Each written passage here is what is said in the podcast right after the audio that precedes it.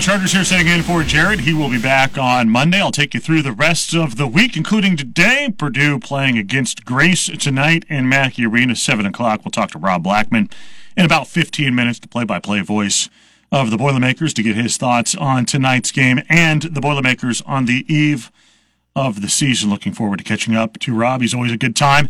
Uh, before we get into the five things that I'd like to see here in the month of November, let's talk a little bit about uh, Michigan, and the Wolverines hosting Purdue football this weekend, uh, 7:30 in the Big House.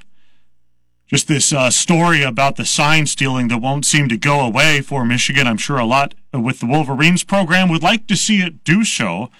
Uh, Jim McElwain, the uh, head coach of uh, Central Michigan, I had no idea until last night. He was the head coach of the Chippewas.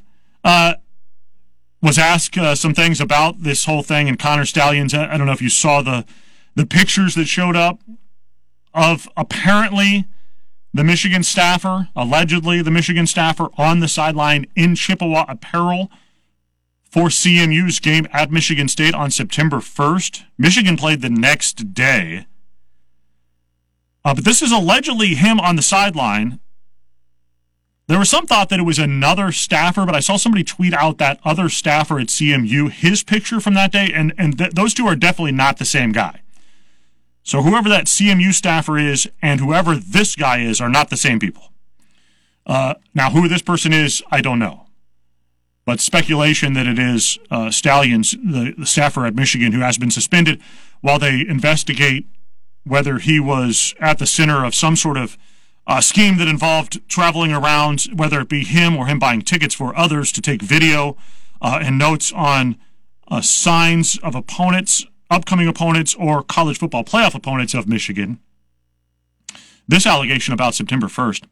Um, basically, McElwain last night saying he didn't know much about it. Uh, that they're trying to get to the bottom, CMU is, of who that person is on their sideline. It seems to me, if it was someone on the CMU staff, wouldn't it be pretty easy to ID who that person was? Like September 1st wasn't that, I mean, it was just two months ago. Couldn't you just, hey, uh, at, at your, your, your coach's meeting this morning, hold up a picture. Hey, uh, is this guy in the room? is this guy here? Do you know this guy? Anyone? Oh, it's, oh, yeah. Uh, if they can't, uh, within 48 hours here, pick out who on the CMU staff is, doesn't it lead you to believe maybe it was this Stalions fella? So strange. And if it was him, how did he get a sideline pass on for Central for a game at Michigan State? That part of it is not as difficult as how did he get the game day apparel for the Chippewas? Like, who gave him that?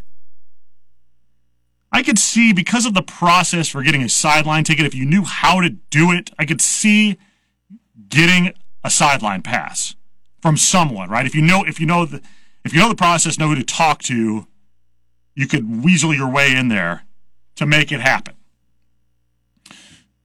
How you then, though, also know what they're wearing that day and get that shirt. that's that's the part that I I don't quite understand how that how that happens. I don't know. I, is wild. This is a wild story that keeps getting more bizarre. It seems like every day. And it just so happens that Purdue is playing there this week. Will it have any effect on the actual game? I, I would doubt it. Michigan is is good enough.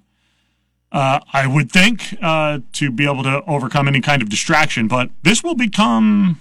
I mean, if we keep heading down this path, it's going to be something that Michigan or somebody is going to have to deal with. Michigan has just sort of you know kept quiet under the we're not going to comment on investigations, which is what I would do too. The Big Ten has done that as well. Uh, but others can talk about it, including some people at Michigan. Uh, excuse me, at um, Central Michigan. This is the Hammer Down Show, 1017 The Hammer, 1017thehammer.com. Rob Blackman coming up with us in about 10 minutes. Talk some hoops tonight. Let's get uh, to the five things I want to see this month as we are now hitting uh, November 1st. All right, uh, sticking with football. One thing I want to see this month uh, the Boilermakers get on a roll here at the end of the season. What does a roll mean? Uh, well, I, I, just, you know, six wins is probably not going to happen. No real newsflash there, I don't think. It would be a difficult hill to climb this weekend against Michigan, though not impossible. They will still play the game. Uh, Purdue, though, at least as of yesterday, was a 32 and a half point underdog to the Wolverines. That would be quite a historic upset on the road. Uh, but Purdue has games in its last three against Minnesota, Northwestern, and Indiana where you feel like the Boilermakers could build something positive to the offseason. I mean, if Purdue could win two of the last three, well, at the end of the year, that record is not going to be, I think, what uh, Purdue or people wanted. Uh, you would at least feel like there was something there that you were building on. Purdue has uh, good recruiting momentum right now. Uh, the class is coming together, it would seem. There are a lot of spots where Purdue needs um, you know, to add some depth, certainly. Uh, it's a defensive heavy class. I would imagine that uh, Ryan Walters will work the transfer portal hard uh, at some positions on the offensive side of things during the offseason. I would imagine this will be a big offseason in terms of roster building uh, from a veteran point of view, along with, you know, that signing class, which will, I don't know what the date is, but sometime uh, in mid December.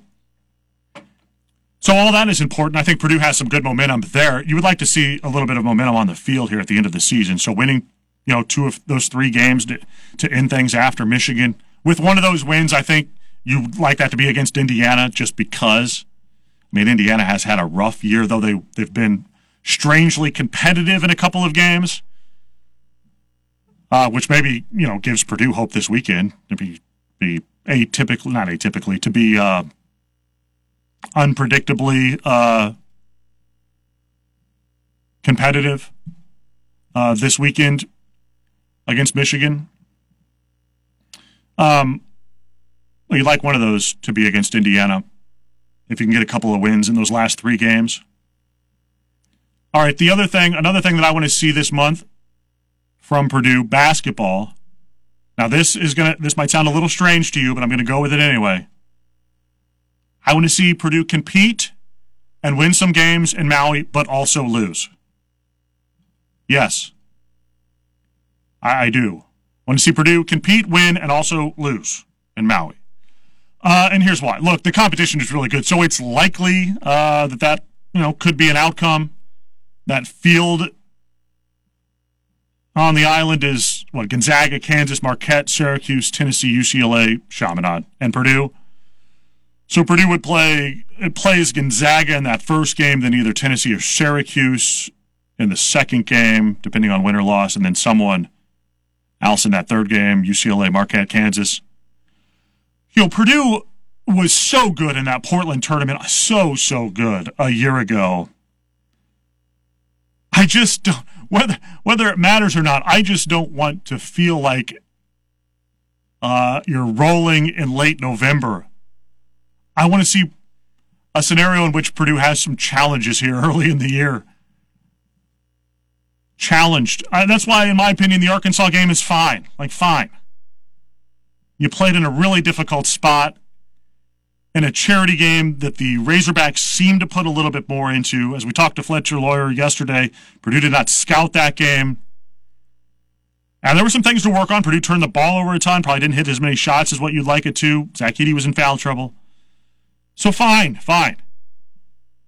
And go compete, win a couple of games, lose one in Maui, fine. Uh, last year they were so great. I mean, they just, you know, just jumped on teams. What West Virginia, Gonzaga, Duke in that Portland tournament looks so good. How many people after that tournament were like, man, they are so good and so fun to watch. And then it just felt like you're, you're fighting it a little bit at times the rest of the year. And maybe it's not all that bad thing to have a little bit of adversity. And Purdue probably will have some. That schedule is hard enough. Man, that schedule in, in this month and next is not easy. Uh, so maybe you just want to see that a little bit. Have some hardship at times here early in the season, so that you're uh, you're taking some lumps. You've got a team that uh, that has that has weathered some things when it gets into the Big Ten and, and, and into March. Maybe good for Purdue in the long run. Uh, we shall see. Sticking with basketball, I want to see Katie Gearlds' team get a big victory early in the season. Uh, I like Katie, obviously. The perfect fit at the at the right time for Purdue. Uh, and I plays with a style that works. Seems connected to her team. I would love to see them take another step forward this year in what seems like uh, it'll be an interesting mix between veterans who have been around and have sort of uh, led this resurgence for that program with younger players who are probably more talented, like a just raw talent. So, how does Katie mix those things together this year? I think that's interesting to see. How's that work? Can they do it early in the season? Because it, you know that that can be a difficult thing, right? When you've got some veterans who have been part of this this rebuild, got back to the NCAA tournament last year, and are going to be part of this continued this year. You mix them in with a bunch of young players who who uh, are less experienced, but maybe just in raw talent better, uh, more athletic players. So you're going to have to fit those pieces together. That will be interesting to see. I'd like to see Gearlds' team score one early. Uh, at UCLA, the fourth ranked team in the country on Monday. Okay. Challenging. Texas A&M coming up uh, on November 16th in Mackey. I believe that's in Mackey. Uh, Georgia in the Bahamas. Score one of those early. Get some attention on on Purdue as you sort of take another step forward this year. All right, a little high school, uh, a sectional championship for my Raiders uh, this weekend. Number five Harrison at number seven Decatur Central should be a really good game. I think it was the Indy Star who listed the 15 sectional finals to watch this weekend. This among them, uh, 5A sectional 13. The Raiders are nine and one. Got the victory last weekend. Central is eight and two. Central beat McCutcheon pretty handily. Uh, the winner, according to I don't know anything. I don't, I don't know. The winner, according to the Star, probably favored to win the uh, the regional next week. Love to see uh, Harrison continue to uh, to roll.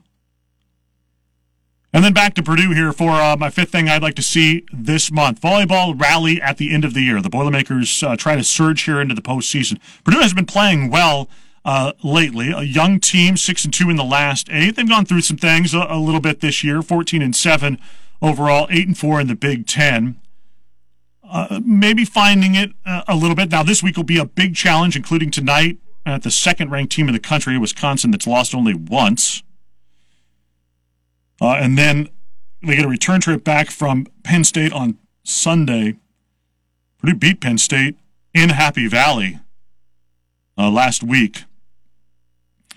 But a chance for Purdue, Maryland, Michigan, Michigan State at the end of the month uh, to get into the tournament, be on a little bit of a roll there, win a couple of games in the tournament, then set up for, for what could be a big next season. It's a young team with some really good young pieces uh, maybe a year away. They had some growing pains at times. They'll have scored some big victories, including that one uh, against Penn State. I mean, Purdue ranked 19th, certainly right in there. Uh, but scored that big win uh, last week at Penn State. Uh, but like to see them get on a roll here at the end of the season into the tournament and then set things up for what you would hope is a big offseason and a big season next year as some of those younger players get more experience. All right, those are the five big things for the month of November. Let's take a break. Uh, we'll come back. Rob Blackman will be with us, the play by play voice of the Boilermakers. We'll talk some hoops. We'll do that coming up next. You're listening to the Hammer Down Show, 1017 The Hammer, 1017 The Hammer.